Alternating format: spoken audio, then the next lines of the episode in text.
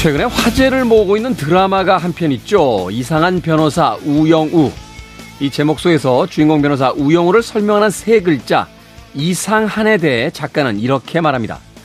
이상하다라는 말에는 낯설고 이질적이라서 피하고 싶은 부정적 의미도 있습니다. 하지만 반대로 이상하기 때문에 창의적인 생각을 하고 더 나은 사회로 만드는 힘도 있다고 생각합니다.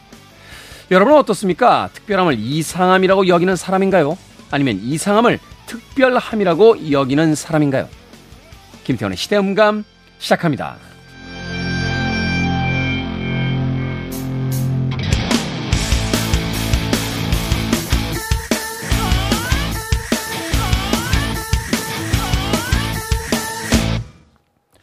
그래도 주말은 온다. 시대를 읽는 음악 감상의 시대음감 김태훈입니다. 잘 만들어진 한 편의 드라마가 우리 사회에다 어떤 질문을 던질 수 있다 하는 것을 최근에 목격하게 됩니다. 바로 이상한 변호사 우영우라고 하는 음, 드라마인데요. 최근에는 저녁 식사를 하다가도 오늘은 우영우 보는 날이야 하면서 일찍 귀가를 서두르는 사람들을 어렵지 않게 찾아볼 수 있습니다. 자, 이 우영우라는 변호사가 등장하는 드라마의 수식어 이상한, 이상한이라는 것은 과연 어떤 뜻일까요? 우리가 흔히 이야기하는 것 중에 틀리다와 다르다는 분명히 차이가 있는 것이다 라고 이야기합니다만 때때로 우리 사회 속에서는 이상한을 틀리다라고 오해하게 되는 경우도 있죠. 남들과 다르다는 것, 정상적인 상태와는 조금 차이가 있다라는 것. 그렇다면 여기서 한 가지 또 하나 질문을 해보게 되는 건 정상적이라는 것은 과연 무엇인가? 많은 사람들이 그것을 선택했다라고 해서 그것이 과연 정상적이고 보통이라는 단어로 표현될 수 있는 것인가 하는 것에도 하나의 의문을 갖게 됩니다. 한편으로 생각해 본다면 모두가 눈 감고 모두가 애써 모른 척 하는 것들에 대해서 말하고 바꾸려고 하는 사람들을 우리는 이상하다라고 표현했던 것은 아닌지 작은 반성 아닌 반성을 해보게 되는데요. 우리 삶에 이 이상한 사람들이 점점 더 많아지고 그 사람들이 또 새롭게 세상을 바꾸고 어, 변해가게 하는 모습들을 지켜보는 것도 또한 작은 즐거움일 수 있지 않을까 하는 생각들을 해보겠습니다. 뭐 내가 이상한 사람이 된다고 하는 것도 필요한 음, 그런 부분이 될 수 있겠죠. 자, 김태원의 시대음감, 시대 이슈들 새로운 시선과 음악으로 풀어봅니다. 토요일과 일요일. 아, 1라디오에서는 낮 2시 5분, 밤 10시 5분 하루에 두 번 방송이 되고요. 한민족 방송에서는 낮 1시 10분 방송이 됩니다. 팟캐스트로는 언제 어디서든 함께 하실 수 있습니다. 자, 이상하다는 소리를 듣고 싶지 않는 것은 아마도 누군가로부터 배척되거나 무리에서 떨어지고 싶지 않은 우리의 본능일 수도 있겠습니다만 그 이상함을 참아냈을 때 뭔가 또 새로운 변화를 가져올 수 있겠죠. Deep Purple입니다. Perfect Stranger.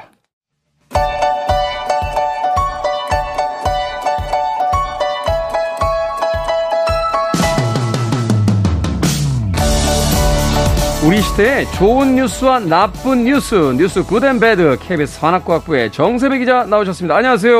네, 안녕하세요. 급히 취재를 나간 우리 박혜진 기자를 대신해서 오늘 정세배 기자님이 두 뉴스를 모두 진행을 네. 해주신다고 합니다. 자, good news와 bad news 어떤 뉴스부터 만나볼까요? 네, 먼저 제가 고른 bad news부터 좀 가져와 봤는데 이거 한번 들어보시면서 네. 이거 좀 아마 청취자분들께서도 같이 좀 판단을 해주셨으면 좋겠어요. 이거 같은 경우에는 이게 직장인 익명 커뮤니티 앱이 있는데 어플리케이션이 있는데 여기에 이제 얼마 전에 올라온 글이에요. 고양시 일산의 한 경찰관이 근무 시간에 외제차 전시장에 들러서 차량 구매 상담을 받았다 이런 글이 하나 올라왔어요. 네. 보니까 이제 경찰관 두 분이 이날 이제 경기도 고양시 일산동구의 한 외제차 전시장을 찾았는데 이제 여기에 이제 같이 이제 전시장에 있던 분이 이게 글을 올리신 거예요. 본인도 이제 세차에 관심이 있어서 구경도 하고 상담도 받으려고 갔는데 그 앞에 경찰차가 서 있더라. 그래서 음. 무슨 일이 있나 해서 봤더니 전시장 안에 이제 남자 경찰 한 분, 여자 경찰 한 분이 두 분 이렇게 있었던 거죠. 그러니까 직원한테 저 경찰이 무슨 일로 왔냐 이렇게 물으니까 차 상담 받으러 오신 거다 이렇게 얘기를 했대요. 그 당시 이분이 사진 두 장을 찍어서 올렸는데 한 장에는 이제 그 전시장 주차장에 차가 이렇게 주차된 경찰 차량이 주차된 모습이고 나머지 한 장은 이제 제복 입은 이 경찰관 두 분이서 직원한테 설명을 듣고 있는 모습 이 이렇게 두 장 이렇게 담겨 있었는데 네. 이 글을 올리신 분 말로는 이분들이 경찰분들이 이따가 매장 뒤에 이제 주차장 가면 이제 어쨌든 거기 판매 차량이 있잖아요. 시승차에도 한번 앉아봤다. 이분들이 경찰 근무복을 입고 있었는데 이거 근무 시간에 이러면 안 되는 거 아니냐 이렇게 글을 올리셨어요. 파출소에서 이제 설명을 했는데 네. 이 당시가 순찰 시간은 맞았대요. 순찰 시간, 업무 예, 시간이라는 거죠? 예, 업무 시간, 순찰 시간은 맞았고, 근데 이제 다만 이제 뭐 순찰 영역 안에 있었던 거죠. 전 시장이 관내. 네. 관내에 있는 정 시장을 방문했는데 경찰 한 분이 이제 원래 관심 있는 차가 좀 있어가지고 팸플릿 전단지 같은 걸 좀 받아 차량 설명서 같은 거 하나 받아보러 갔는데 이게 종이로 안 주고 이걸 스마트폰으로 이제 전송을 한다 파일로 근데 이걸 전송해 주려면 회원 가입을 해야 된다. 이래서 당시 회원 가입을 하던 중이었다. 이렇게 설명을 했대요. 그다음에 이제 뭐 글에는 한 30분 정도 머물렀다 이렇게 올라왔는데 그건 아니고 CCTV를 직접 확인해 보니까 한 7분 정도 전시장에 머물렀다. 근데 이제 어쨌든 근무 시간에 개인적인 용무를 본 거니까 담당 경찰에 대한 조치는 좀 논의 중이다 이렇게 밝혔었거든요. 네.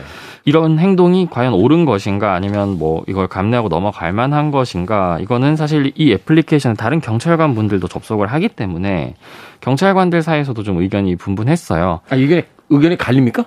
조금 갈리는 게 있었어요. 아, 네. 어떻게 갈리죠? 한 분 같은 경우에는 이게 관할 지역을 일단 벗어난 게 아니지 않느냐 순찰 시간에 출동 태세는 갖추고 언제든 예를 들어서 뭐 출동 연락을 받으면 지시를 받으면 이제 할 수 있는 그런 태세가 갖춰져 있는 거기 때문에 문제가 없어 보인다. 그 지역을 떠나지 않았으니까 그 관할 안에서는 이제 방범에 해당한다라고 했는데 이제 다른 의견이 사실 좀 더 많이 달렸죠. 이거는 두둔해서는 안 되는 행동이다. 이걸 그렇게 두둔할 게 아니다. 만약 이런 한 명의 일탈 때문에 뭐 이렇게 나중에 이제 다른 이제 뭐 정상적으로 이제 근무를 하시는 경찰관 분들이 야간 근무 때 커피 한 잔 사 먹는 것도 이제 눈치 보이게 된다. 이런 걸 두둔하게 되면 이런 목소리가 나왔고 결국 경기 북부경찰청에서 이 해당 직원에 대해서는 이제 재발 방지를 위한 뭐 지도 차원의 교육 이런 조치를 진행하고 있다 이렇게 밝혔어요.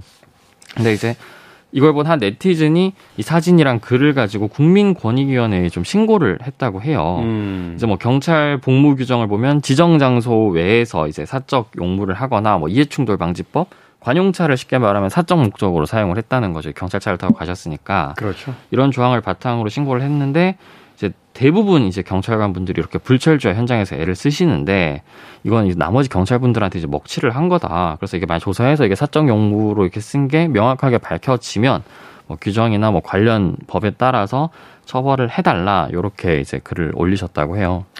관내에 있긴 있었습니다만 순찰 네. 업무는 아니잖아요. 어, 커피 한 잔 사 먹는 거야. 네네. 업무를 보실 때 그 뭐 졸음이 올 수도 있고 네네네네. 하기 때문에 그런 행동을 하는 거야 국민 상식에서 충분히 납득이 네네. 가지만 자동차에 대한 상담받고 시승하는 게 음. 경찰 업무 관내에 있었기 때문에 출동 준비는 이미 끝나 있었다라고 네. 해결될 문제는 아닌 것. 회사에서도 그렇지 않습니까? 저희도 정세배 기자 근무 시간인데 요 앞에 여의도에 네. 외제차 매장에 가서 자동차 상담 받고 있다가 네네. 걸리면 문제가 되겠죠. 아니 그 일반적인 상식이잖아요. 네네. 이게 두드러할 행동일까요? 사실 어. 한 가지 제가 좀 든 생각은 이런 지구대에서 근무하시는 경찰분들은 제가 알기로는 이제 근무가 이제 당직 근무이기 때문에 네. 돌아가요. 그 휴일이 있거든요. 이분들 같은 경우에 저희 이제 일반 직장인 분들 같은 경우에 거의 주 5일을 보통 휴가 안 쓰시면 근무하시잖아요. 근데 이런 지구대 경찰관 분들 같은 경우에는 이렇게 당직 근무로 돌아가기 때문에 휴일이 정기적으로 돌아오거든요. 네. 사실 그 날짜를 좀 이용하셔도 됐을 것 같다는 좀 아쉬움이 있어요. 네. 그렇죠. 이거는 그 상식선에서 그렇죠. 생각을 네네. 해야죠. 근무제에 있었다라고 해서 근무를 한 건 아니니까요. 네네. 이게 사적 일을 본 거고 관용차를 음. 쓰고 음. 더군다나 근무 시간에 일을 했다라면 거기에 대해서 사안을 좀 공개를 하고 음. 어, 마땅한 처분을 받는 게 낫지. 음. 이게 경찰관들 사이에서 의견이 분분할 일은 아닌 것 같은데요. 다만 이제 뭐 분분이라고 이렇게 뭐 기사에 표현이 되긴 했는데 실제로는 이제 분분하기보다는 그래도 여기에 비판적인 논조가 훨씬 더 많았다고 그렇게 이해는 하고 있습니다. 네. 그렇죠. 전시장에 가서 이렇게 둘러보는 네네. 거야 순찰의 업무의 하나로서 볼 수 있겠습니다만 거기 앉아서 회원 가입하고 희생한다는 것. 음. 이런 논리면 관할 지역에 자기 집이 있으면 음. 집에 가서 누워 있어도 금지 돼 있는 거 아닙니까? 그럴 수도 있죠. 네네. 그렇게 하면 안 되죠. 네네. 어, 힘든 업무들 보고 계신 건 알고 네네. 있습니다만 음, 열심히 일하는 동료분들을 위해서라도 어, 본인들의 어떤 행동에 좀 책임을 져주시길 부탁드리겠습니다. 사실 우리나라 경찰관들 굉장히 많이 고생 많이 하시죠. 고생 많이 네, 하시거든요. 괜히 이런 기사 네. 소개하면서 좀 조심스러웠던 거는 지금 이 순간에도 사실 정말 대부분의 경찰관 분들이 그럼요. 정말 어려운 네. 환경에서 고생 많이 하시는데 더운 날씨에 뭐 그 바깥쪽에서 근무하시면서 뭐 여러 가지 일들 하고 계신데 음. 좀 마음이 좀 그러네요. 자 이번 주 굿뉴스 어떤 뉴스입니까? 이번에는 이제 인권위 관련 뉴스를 하나 가져왔는데 네. 장애인 인권에 대한 관심이 지금 좀 갈수록 높아지고 있는 상황에서 좀 주목해 볼 만할 것 같아요. 오늘 오프닝에서도 그런 얘기 했습니다만 그 드라마 한 편이 세상을 바꾸는 힘이 있다는 아, 걸또 새삼스럽게 느끼게 됩니다. 맞습니다. 네. 네. 이 청각 장애가 있다는 이유만으로 회사가 좀 일방적으로 면접 기회를 주지 않은 거는 부당한 차별이다 이런 판단이 나왔거든요. 네. 청각 장애인 A 씨라는 부처 A 씨라고 호칭을 할게요. 이분이 올해 초에 한 뭐 중소기업에 입사 지원서랑 포트폴리오를 내서 서류 전형은 합격을 하셨어요. 그리고 이제 여기 지원서에 본인이 청각 장애인이라는 사실도 명시를 하셨다고 해요. 음. 그런데 이제 회사 인사 담당자가 그럼 이제 면접 일정을 잡잖아요. 근데 이 과정에서 뒤늦게 아 이분이 청각 장애인이라는 사실을 그 서류를 보고 확인을 하셨나 봐요. 근데 문제는 면접을 그래서 취소를 하셨대요. 원래 이제 면접 대상자였는데 그러니까 당연히 이분 입장에서는 이게 부당하다고 느끼실 수밖에 없기 때문에 회사가 청각장애 이걸 이유로 면접 기회조차 주지 않은 거는 이건 차별이다. 이렇게 인권위에 진정을 제기했어요. 이거 명백한 차별 아닙니까? 그렇습니다. 회사 측은 이제 당시 설명을 하기로는 이게 장애인 차별이라는 점을 당시에 인지하지 못했다. 향후에는 유사한 사례가 발생하지 않도록 뭐 충실히 이행하겠다 이렇게 답변을 했다고 하는데 이게 왜 당시에는 인지를 못했죠?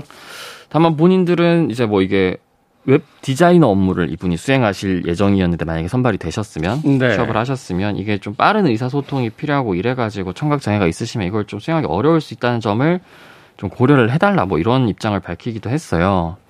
다만 뭐 명확하게 이건 차별이라고 볼 수 있죠. 그래서 인권위도 면접 기회를 제공하고 그 면접 결과에 따라서 채용 여부를 결정하는 것에 대해서는 뭐 어쩔 수 없지만 기회조차 제공하지 않은 것은 차별이 마땅하다 이렇게 판단을 했거든요. 네. 그러니까 회사가 이제 뭐 어떤 업무 수행 능력이라든지 경력 뭐 이게 사실 제일 기본적인 거잖아요. 직무 적합성을 그렇죠? 판단하는데 이게 아니라 오로지 장애 요소만 가지고 A 씨를 이제 면접 대상에서 배제했다 이렇게 봤기 때문에 예를 들어서 이렇게 면접을 봤으면 이분이 의사소통을 통해서 뭐 업무 수행에 문제가 없다는 점을 최소한 확인을 할 수 있었을 텐데 음. 예 그리고 어떤 점에서 이거 일부만 보완하면 되겠다 이런 점들이 좀 판단이 가능했을 텐데 단순히 이런 청각장애가 있다는 이유만으로 이분이 웹 디자이너로서 이제 업무를 수행할 수 없다 이렇게 단정할 만한 합리적인 이유는 전혀 없었다 이렇게 봤고요.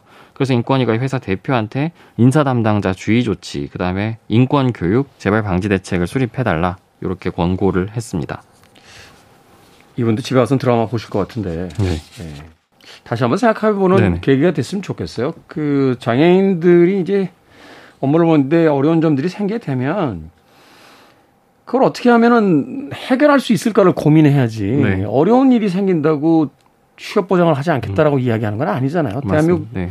이제 그 정도 국가는 아니지 않습니까? 음, 맞습니다. 힘든 일들이 있으면 자 그러면 그 일을 어떻게 해결하면 되겠습니까?라고 머리를 맞대고 좀 음. 고민을 하는 그런 조직 차원에서 충분히 고민해 볼 수 있을 텐데요. 네. 조직 사회 차원에서 그런 어떤 분위기가 좀 만들어져야 되지 않는가. 네. 하는 생각을 해보게 됩니다. 말씀드린 대로 이분 같은 경우에 업무 역량을 만약에 측정을 해봤을 때 뭐 네. 압도적인 퍼포먼스를 보이실 수도 있는 거잖아요. 뭐 물론 아니실 수도 있지만 그거는 이제 면접을 해서 그 업무 역량을 측정해서 뭐 그 여하에 따라 판단을 하는 것이고. 그러니까요. 네. 어. 좀 그랬으면 좋겠습니다. 네네. 네. 아, 대한민국 이제 만만한 나라 아니잖아요. 그럼요. 예, 좋은 나라가 되기 위해서 어, 이런 일들이 있을 때 야, 그럼 우리 어떻게 문제를 해결하지? 라고 고민해보는 그런 사회가 됐으면 하는 생각 다시 한번 가져봅니다. 지금까지 뉴스 good and bad 정세배 기자와 함께했습니다. 고맙습니다. 감사합니다. 음악 한 곡 듣겠습니다. Alan Parsons Project Eye in the Sky.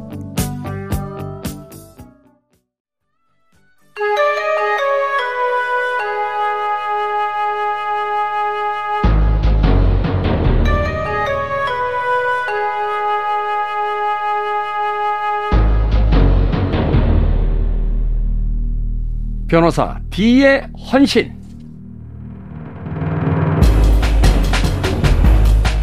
프랑스의 형제 소설가 콩크루 형제는 이런 말을 남겼습니다. 역사란 사실로 존재했던 소설이며 소설은 존재할 수 있었던 역사다. 우리 시대 역사로 남은 소설 같은 사건 이야기 변호사 D의 헌신. 추리소설 쓰는 변호사, 변호하는 추리소설가 도진기 변호사님 나오셨습니다. 안녕하세요. 안녕하세요. 도진기입니다. 야, 축하할 만한 일이 있습니다. 저희가 KBS 한민족 방송 여름 특집 편성표를 봤는데 네. 도진기 변호사님의 소설인 완전 범죄가 라디오 드라마로 방송이 되더라고요. 아, 네. 어, 7월 31일 일요일 내일이죠. 네. 또 8월 7일 일요일 2화 저녁 6시 10분부터 7시까지 이렇게 두 번에 걸쳐서 방송이 됩니다. 저 사실 지금 처음 알았습니다. 예? 아니 본인 작품이 방송화되는데 처음 하셨다고요? 아 이게 한 두세 달 전에 네. 원고를 드리긴 했는데 음. 방송된다는 건 오늘 와서 지금 선생님한테 처음 듣는 겁니다. 아무튼 축하드립니다. 네, 뭐 저희야 한 게 아무것도 없습니다만 그 저희 프로그램에 출연해 주시는 도진기 변호사님께서 쓴 소설 이제 라디오에서 드라마가 된다라고 하니까 괜히 저희들이 기분이 좋고 저희들이 뿌듯합니다. 이게 한두 번 해봤는데요. 네. 역할을 정말 잘하시더라고요. 음. 성우분들도 너무 잘하시고요. KBS 성우분들 뭐 워낙 유명하시죠. 네. 어, 그 연기자로서의 어떤 탁월한 제가 음, 좀 논의 이야기는 합니다만 예전에 여의도 근처에 어떤 식당에 갔는데 몇몇 분들이 이렇게 단체로 들어오시다가 한두 분이 테이블마다 이렇게 다니시면서 저희들이 조금 목소리가 큽니다. 양해를 좀 해 주십시오. 라고 해서 네. 무슨 소리지? 라고 했는데 갑자기 이제 저쪽 들어오신 분들이 이제 식사를 하시고 이야기를 시작하는데 정말 속된 말로 기차 화통 삶아 먹은 아. 소리가 나는 거예요. 그래서 깜짝 놀라가지고 쳐다봤는데 KBS 성우분들이셨어요. 야, 목, 아. 목청이 얼마나 좋으신지요. 그 식사하시면서 떠드시는데 정말 와 깜짝 놀랐던 그런 기억이 있습니다. 아, 그 성우분들이 목소리가 좋은 것뿐 아니라 목소리가 굉장히 크신 거군요. 크시더라고요. 네. 저도 처음 알았는데 어찌됐건 저희도 기대를 하면서 자, 내일과 그 다음 주까지 2화에 걸쳐서 저녁 6시 10분, 7시 이렇게 아, 50분 동안 두 번이니까 이제 100분이 되겠군요. 네, KBS 한민족 방송 여름 특집으로 진행이 됩니다. 여러분들께서 한 번씩 꼭 들어봐 주시길 부탁드리겠습니다. 자, 변호사 D의 헌신. 오늘 만나볼 사건은 어떤 사건입니까? 네, 그 얼마 전에 그 일본 아베 전 총리가 피습당해서 테러를 당해서 그 숨지는 사건이 있었지 않습니까? 야, 이게 무슨 일입니까? 21세기에 그것도 뭐 치안이라든지 범죄에 대해서 굉장히 안전하다고 여겨졌던 일본의 네. 그전 총리가 어, 피격을 받는 사건, 그래서 사망하는 사건, 이거 굉장히 충격적이었죠. 네, 저도 너무 놀랐는데요. 그래서 이 사건을 보니까 그 일본의 어떤 정치 테러 사건들이 좀 떠올라서 네. 우리도 좀 한번 들여다볼 필요도 있겠다 싶어서 어, 어 일본의 정치 테러 사건 중에 아사노마 위원자 암살 사건과 시마나카 사건 두 가지를 이야기해보려 합니다. 음, 네. 일본에서 있었던 이제 말하자면 암살 사건과 어, 이와 비슷한 어떤 사건들에 대한 이야기를 해 주시겠다. 네. 자, 먼저 아사노마 암살 사건 1960년에 있었던 사건인데. 네. 네. 시대적 배경을 조금 말씀을 드리면요. 이 무렵에 이제 미일 안보 조약 체결을 두고 좌우에 극한 대립이 있었습니다. 미일 안보 조약. 네. 네. 그래서 그 좌익 쪽에서는 그 반미 노선이기 때문에 반미. 이것을 네. 철저하게 막 반대하면서 굉장히 격한 그런 토론과 정치적인 음. 대결이 있던 와중이었다는 점을 좀 어, 참고해 주시고요. 이때 이제 사회당 소속의 아사노마 이니지로 위원장이 있었습니다. 네. 이 사람은 다 이제 반미 노선이면서 그 미일 안보 조약을 막 강렬하게 비판하는 사람이었어요. 1960년에 동포 네. 히비야 공회당 TV 연설회입니다. TV 연설회. 네. 여기에서 네. 아스나마 위원장이 연단에 서서 그런 발언을 계속 한 거죠. 그러니까 미일 조약, 이 안보 조약 하면 안 된다. 네. 어, 일본은 독자적으로 이제 존재해야 되고 이건 미국의 어떤 영향권 안에 들어가는 거다. 뭐 네. 이렇게 네. 연설을 했겠죠. 그렇습니다. 그 듣고 있던 군중들의 이제 절반은 막 야유와 협박을 하고 막 했겠죠. 음, 네. 그런데 연설을 계속 하니까 근데 갑자기 이때 연단 위로 17세 소년인 야마고치 오토에라는 소년이 뛰어 올라옵니다.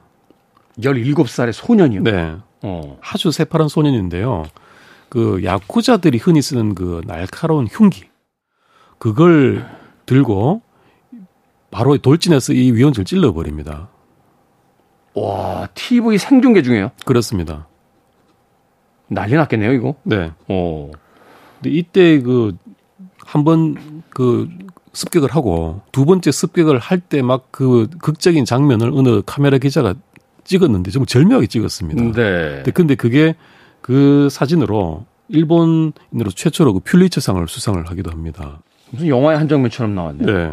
어. 이 범인인 야마고치 오토야가 이제 우익 소년이죠. 네. 우익 소년인데 이 1956년 59년 전해 대일본 애국도에는 우익 단체가 있었어요. 음. 여기에 가입한 다음에 이제 좀 그 좌익 정치인 연설에 난입해서 난동을 부리는 식의 어떤 행태를 계속 해왔던 인물입니다. 네. 그러고는 얼마 안 있어 이 대일본 애국당을 탈당합니다. 음. 그런 게 말하자면 이제 이 사건 일으키기 바로 전날 아카오빈 총재를 찾아가서 탈당을 하는 거예요. 탈당을 한다. 네. 그래서 이게 좀 피해가 될 것 같다. 아, 이런 내가 여기 내심에서 당원으로 있다가 이런 큰 뭐 그 사고를 저지른다라는 이야기까지는 안 하겠지만 네. 이런 일을 하게 되면 이제 내가 어디 소속이니까 거기까지 이제 피해가 갈 수 있다. 그렇습니다. 어. 그러고 바로 이제 이 사건을 저지르고 수감이 되는데 소년범이니까 소년 감별세 수감이 되는데요. 네. 수감 도중에 그 벽에다가 치약으로 유서를 씁니다. 칠생 보국 천황피하 만세. 그러니까 일곱 번 태어나도 어, 보국을 하겠다. 그러면서 뭐 그런 천황피하 만세 이런 말을 쓰고 어, 극단적 선택을 해버립니다. 17살에. 네.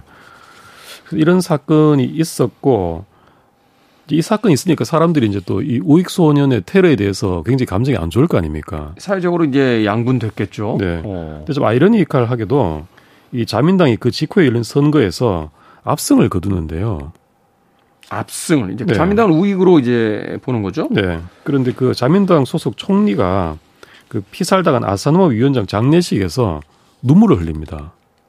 음. 이것 때문에 여론이 반전되면서 압승을 했다는 거예요. 아, 반대 입장을 가진 당의 이제 그 당수인데 네. 어찌됐건 자신의 라이벌이었던 인물이 죽었다 할지라도 그 장례식장에서 이제 눈물을 보이는 걸 보고 이제 많은 그 시청자들이 인간적인 어떤 호감 혹은 뭐 이런 것들 이제 느끼면서 자민당 쪽으로 표가 몰려갔다는 거군요. 네, 그렇습니다. 그리고 이때 그 오해 겐자부로라는 소설가가 네. 세븐틴 이부라는 걸 쓰는데요. 정치소년 죽다. 이게 이제 이 야마구치 오토야를 모델로 해서 쓴 정치 소설인데 우익으로부터 굉장히 큰 비판을 또 받은 소설이거든요. 네. 이게 바로 뒤에 말씀드리는 어, 시마나카 사건의 어떤 계기가 되기도 합니다. 오에겐 자브로는 뭐 일본을 대표하는 작가 중에 한 명인데 유명 작가죠. 유명 작가죠. 네. 근데 이 우익 이제 청년에 대한 어떤 비판을 비난을 담은 어떤 소설을 하나 쓰게 되는데 네, 우익 네 비판으로 비치는 소설이죠. 음. 근데 이 시마나카 사건이 참 문제 사건인데요, 사실은.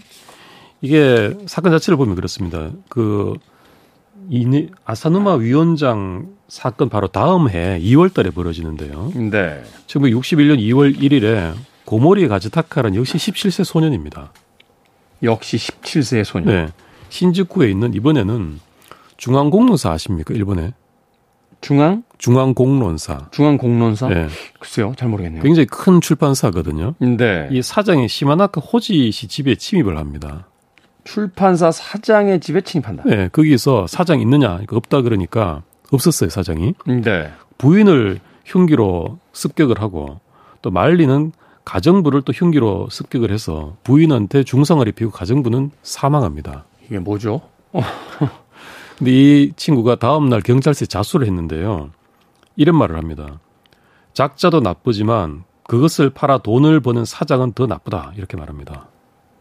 이 오해 겐자브로의 소설이 여기서 나왔나요? 중앙공론사에서? 다른 소설입니다. 아, 다른 소설? 네, 뭐냐면 후카자바 시치로라는 중앙공문사를 통해서 등단한 소설가가 있었어요. 네. 이 사람이 풍류 몽담이라는 소설을 단편 소설을 써서 풍류몽담. 네, 이 직전에 중앙공무사의 잡지에 실었습니다. 음. 이게 뭐냐면요, 잠깐 꿈을 꾸는데 꿈 속에서 일본에서 혁명 비슷한 것이 일어납니다. 네. 그 혁명 비슷한 것이 일어나서 일본의 그 왕족들이 신체가 이렇게 막 훼손됩니다.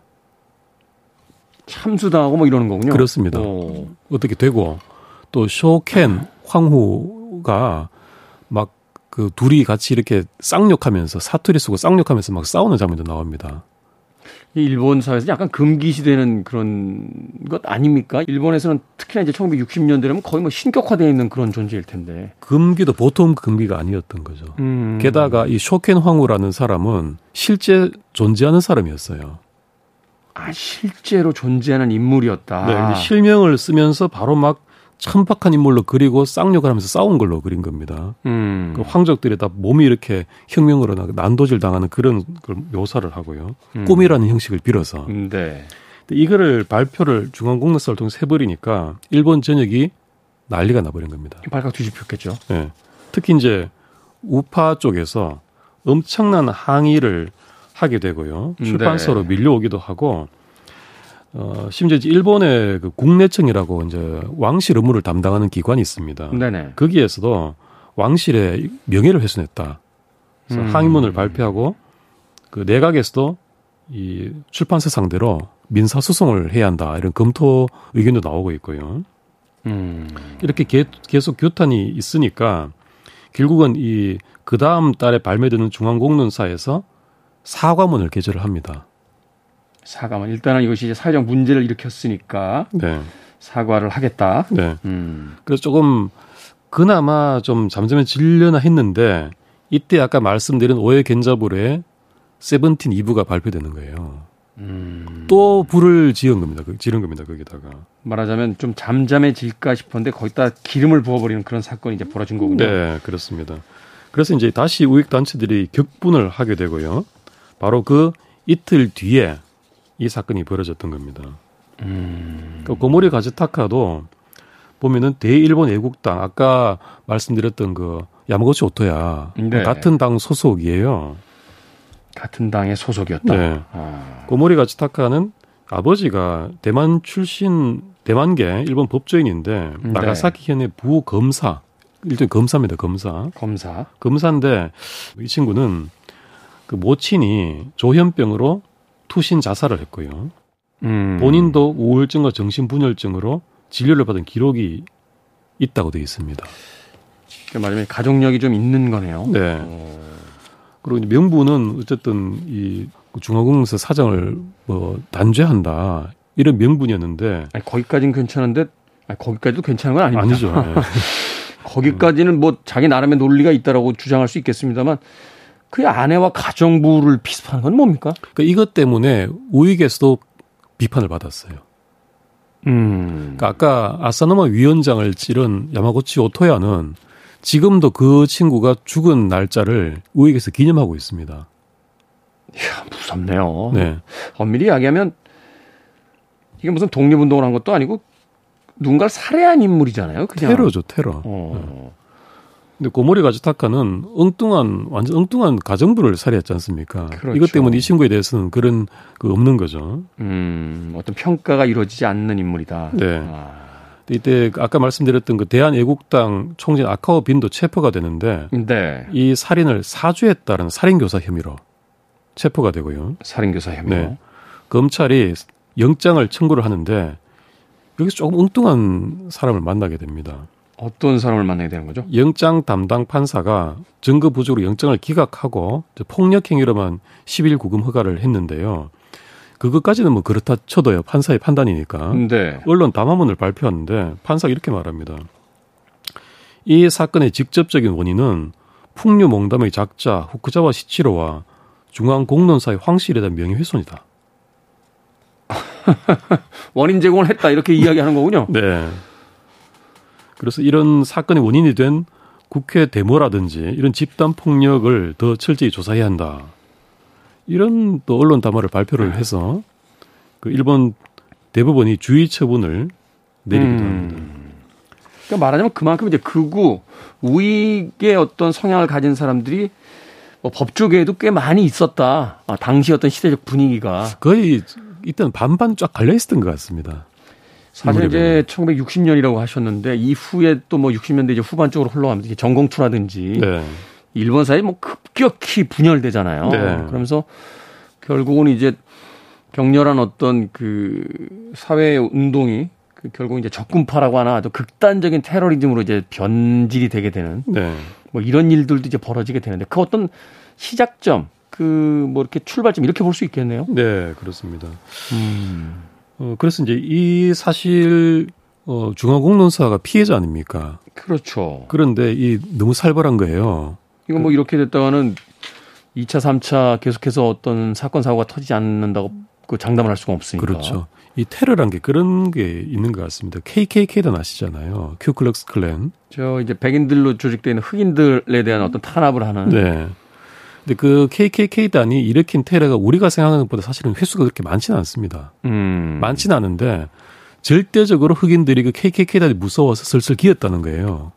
음. 왜냐하면 그 테러란 것이 그 한두 번의 테러가 완전한 어떤 복종을 낳는다는 거예요. 아, 그 이제 사회적으로 어떤 공포 정치를 하듯이 네. 그 공포를 심어주고 나서 그걸 통해서 이제 제약을 가하게 된다는 거군요. 그렇습니다. 그 이 사건은 비록 한 건이지만 선명한 선례를 남겨버렸기 때문에 네. 사실 이 사건이 계기가 상당히 좀 컸습니다만 그 뒤로 일본 왕에 대한 어떤 비판적인 소설이라든지 창작물이 굉장히 나오기 힘들어집니다. 사실 이제 일본이 지구상에서 거의 뭐 유일한 국가라고 하는데 천 년이 넘는 시간, 굉장히 오랜 시간 동안 그 어떤 혈통이 계속 유지가 되는 거잖아요. 만세 일계라고 하죠. 네, 네, 혁명을 통해서 이제 정권이 왕조가 바뀐 경험이 거의 없는 이제 천 그렇죠. 일본의 왕실 혈통은 그대로 이어졌고 그 쇼군만 바뀌었죠. 그렇죠. 사실은 이제 혁명이 일어나기가 가장 어려운 나라 중에 하나로 이제 일본을 꼽고 현재 그렇죠. 어떤 정치 상황 속에서도 뭐 정치가 조금 이렇게 뭐 속된 말로 산으로 가도 어, 격렬한 어떤 국민들의 그 어떤 저항이라든지 이런 것들이 거의 느껴지지 않는 이제 그런 국가가 됐다. 뭐 이런 이야기를 하기도 하는데요. 네. 게다가 이제 이 무렵엔 일본 왕이 갓 인간으로 된 지 얼마 안 된 시기였지 않습니까? 그렇죠. 그러니까 이게 이런 사건이 일어날 법도 했던 거죠. 음. 근데 중앙공론사는 자신들이 피해자임에도 불구하고 워낙 겁나니까 바로 사흘 뒤에 사고를 내면서 이제 언론의 자유를 언급합니다만 부적절한 작품이었다. 반성문을 또 게재합니다.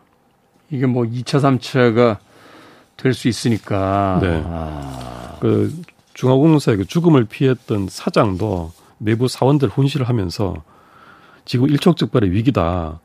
누구라도 언론 자유를 내세워서 경거, 경거망동하는 자가 있으면 큰일 난다. 음. 건물이 날아가고 살인이 일어나고 우리 모두가 거리에 남게 된다. 이렇게 입단속을 했다고 합니다. 아. 그리고 작가인 후카자와 시치로가 기자회견을 열면서 눈물의 기자회견을 하고요. 네. 형사의 호의를 받으면서 사라집니다. 그리고 그 뒤로부터 우익의 습격을 피하려고 그 전국 각지를 떠돌게 됩니다. 5년간. 아, 이게 지금 심각한 이제 살해 위협을 느끼게 된 거죠. 이 사건을 보고 이제 혼자 겁먹은 거죠. 음. 그래서 이 사람이 방랑의 작가라는 별명이 붙게 됩니다. 참. 어떻게 문명 국가에서 이런 일들이 벌어질 수가 있죠? 그러니까 1960년이라는 배경 그리고 일본의 문화의 특수성 이 런 것들이 좀 있는 것 같고요. 네. 이 소년 고모리 가즈타카는 소년범으로서는 최대 형량인 징역 15년을 받게 되고요. 복역 중에 28세로 옥사하게 됩니다. 아, 옥사했다. 네. 그래서 소년병으로서 뭐 범으로서 최고라고 하는데 15년이면 이 두 사람을 한 사람은 살해하고 한 사람을 이렇게 중상을 입혔음에도 불구하고 이 정도면 경미한 판결 아닙니까? 그렇죠. 근데 우리나라도 한 불과 2, 30년 전만 해도 소년범은 이 정도가 최고 한계였어요. 음, 그렇군요. 일본의 어떤 역사. 지금은 뭐 그렇게까지 추앙받지는 않죠. 뭐 일본 국민들도. 네, 지금은 뭐 전혀 그런 이식은 아닌 것 같고요. 제가 알고 있기로 아마 저 일반인하고 결혼해서 저 미국에서 사시는 황족도 있고 하지 않습니까? 마코 공주. 그러니까요. 그러면서 이제 시대가 변했기 때문에 네. 네, 어떤 이미지라든지 무게감이 좀 달라지긴 했습니다만 이 60년대까지만 해도 그래서 이런 걸 보면은 어떤 한 건의 테러, 음. 정치적 목적의 테러 이런 것들이 얼마나 나쁜 영향을 끼치는지 하는 생각도 좀 해보게 됩니다. 그렇죠. 사실 우리나라 정치사에서도 테러들 꽤 있지 않았습니까? 네. 그럼에도 불구하고 여전히 다이나믹한 한국 정치를 보면 좀 대단한 나라라는 생각 하게 됩니다.